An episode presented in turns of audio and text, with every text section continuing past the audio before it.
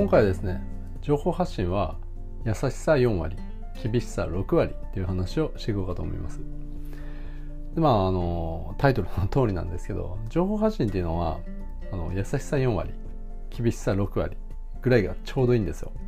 あるいは優しさ3割厳しさ7割とかですねこのくらいの割合がちょうどいいんですよね。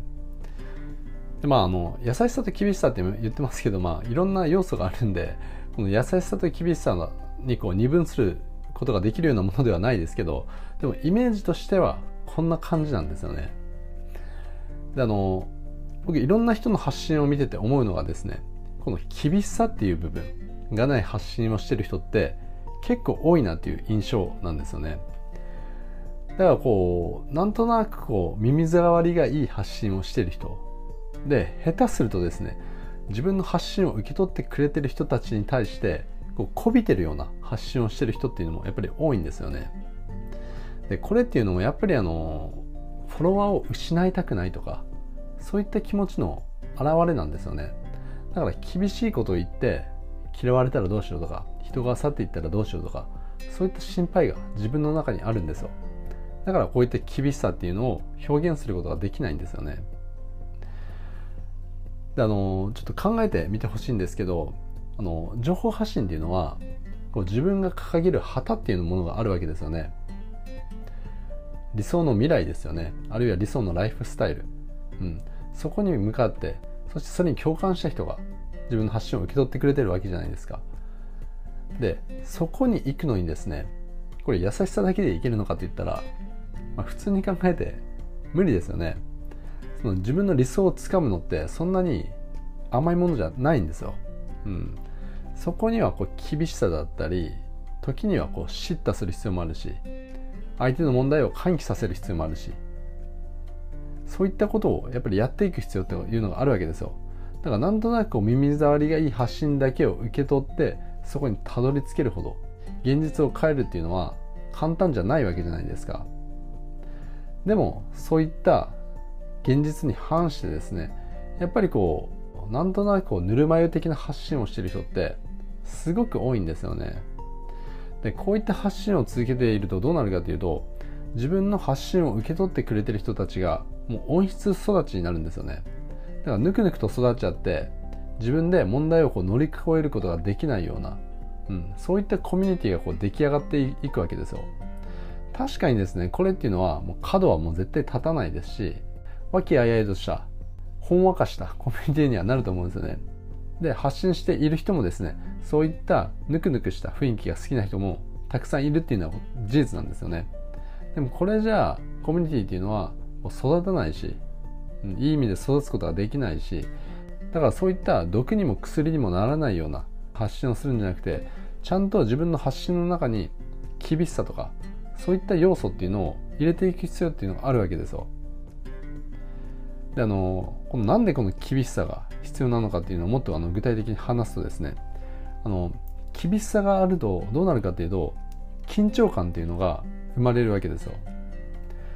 で人っていうのはですねこれ緊張感がないと話を真剣に受け取ることができないんですよね。で話を真剣に受け取ることができないとどうなるかっていうと行動できないんですよ。なんでかっていうと問題意識を喚起しても伝わらないからですね。相手の話を真剣に聞くことができないんで緊張感がないと。そうすると問題意識を喚起されてもそれを自分事として感じることができないんですよね。でその結果行動できないっていうことが起こってくるわけですよ。で緊張感がないと例えばあのメルマガにしても、まあ、こういった音声にしてもあるいはこうセミナーをやってる人だったらこうセミナーの会場の場とかですねあるいはこう勉強会とかそういった場で緊張感が作れない人っていうのはなかなかコミュニティを育てることはできないと思うし、うん。まあ、自分の発信を受け取ってくれてる人たちを行動させることができないから行動させることができないとどうなるかというとお金を払ってもらえないわけですよ。そうするともビジネスとして成立しないじゃないですか。でその受け取ってくれてる人も、まあ、お金を払えないから、うん、払わないから自己投資ができないわけですよね。自己投資ができないとあの自分が向かいたい未来があるのにそこに向かうための武器を手に入れることができないわけですよ、うん、でこれだともうどうしようもないですよね。だから情報発信者っていうのは自分の発信の中に厳しさっていうのを一定の割合こう織り交ぜていく必要があるんですよね。もちろんですねこういった厳しい言葉を投げかけるとですね離れていく人っていうのも一定数こう出てくるんですよねどうしても。でもそれはそれでいいんですよ。そこは自分に OK を出さないといけないんですよ。情報発信者として。で自分の元を離れていった人ってどうなるのかっていうと2つの道があって1つはあの元いた日常の生活に戻っていくということですね。要は現状に戻っていくこと。一応問題意識を喚起されて自分の発信を受け取るようにはなったものの厳しいことを言われてでそこを去っていた人たちは結局元の現実の世界にこう戻っていくんですよ。あるいはもう一つのパターンっていうのは別の音質的な発信をしている人を探してその人にくっつくっていうことですね。だからこういったぬるま湯発信が好きな人っていうのはこれ簡単に言うとですよ。ちょっと依存体質なんですよね、うん、依存傾向にあるんですよ。だから自分が厳しいことを言ってそういった人たちが離れていてもそんなに問題ないんですよね。僕らがやってるビジネスっていうのはコミュニティを作っていくビジネスじゃないですか。自分の発信によってあの集まってきた人。にお金を払ってもらってそしてコミュニティを作ってそして理想へと向かっていくようなこういったビジネスコミュニティビジネスなんですけどそこに依存体質の人が入ってくるとすごく大変になるんですよ。僕も経験があるんですけど依存体質の人が入ってくるとむちゃくちゃエネルギーを奪われるんですよね。だからそういう人たちを排除するっていう意味もあってこの厳しさを表現していく。必要っていうのも絶対にあるんですよね。でやっぱりこう八方美人的な発信に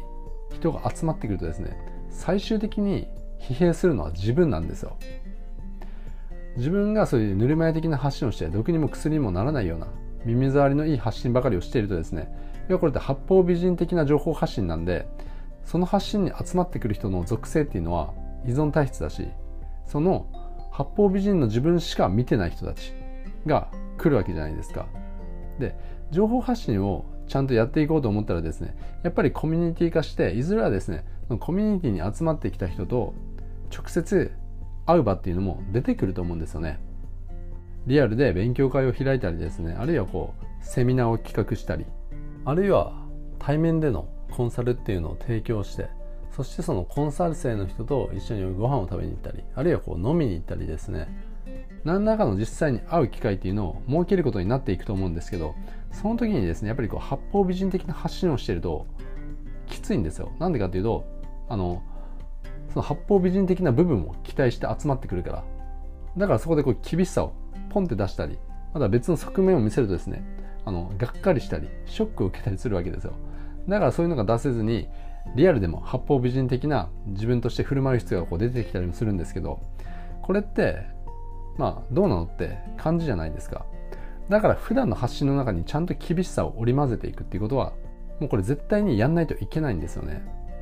これもちろんですよ。別にこう厳しさを前面に出していって、うん、そういったこうピリピリした発信を作っていけって言ってるわけじゃないですよ。であの例えば勉強会するにしてもまあ、セミナーをするにしてもそういった緊張感をことさらに生み出してピリピリさせて自分の話に集中させるとか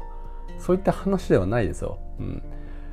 適度なリラックスっていうのはこう必要ですしだからそのリラックスしてる状態だったりこう楽しい状態とかそういったことのバランスをちゃんと取りつつですね厳しさも自分の発信だったり自分が作る場の中にあのちゃんと作っていきましょうということですねこれをやんないと本当にもうコミュニティとしてこう成立しなくなっていくんで、うん、ということで今回はですねあの情報発信は優しさ4割厳しさ6割っていう話をしてきたんですけどまあ自分の発信の中にですねこういった厳しさっていう要素が、まあ、全然ないなって感じた方はですね、まあ、ちょっとずつでもいいんであの意識して入れていくといいんじゃないかなというふうに思いますね。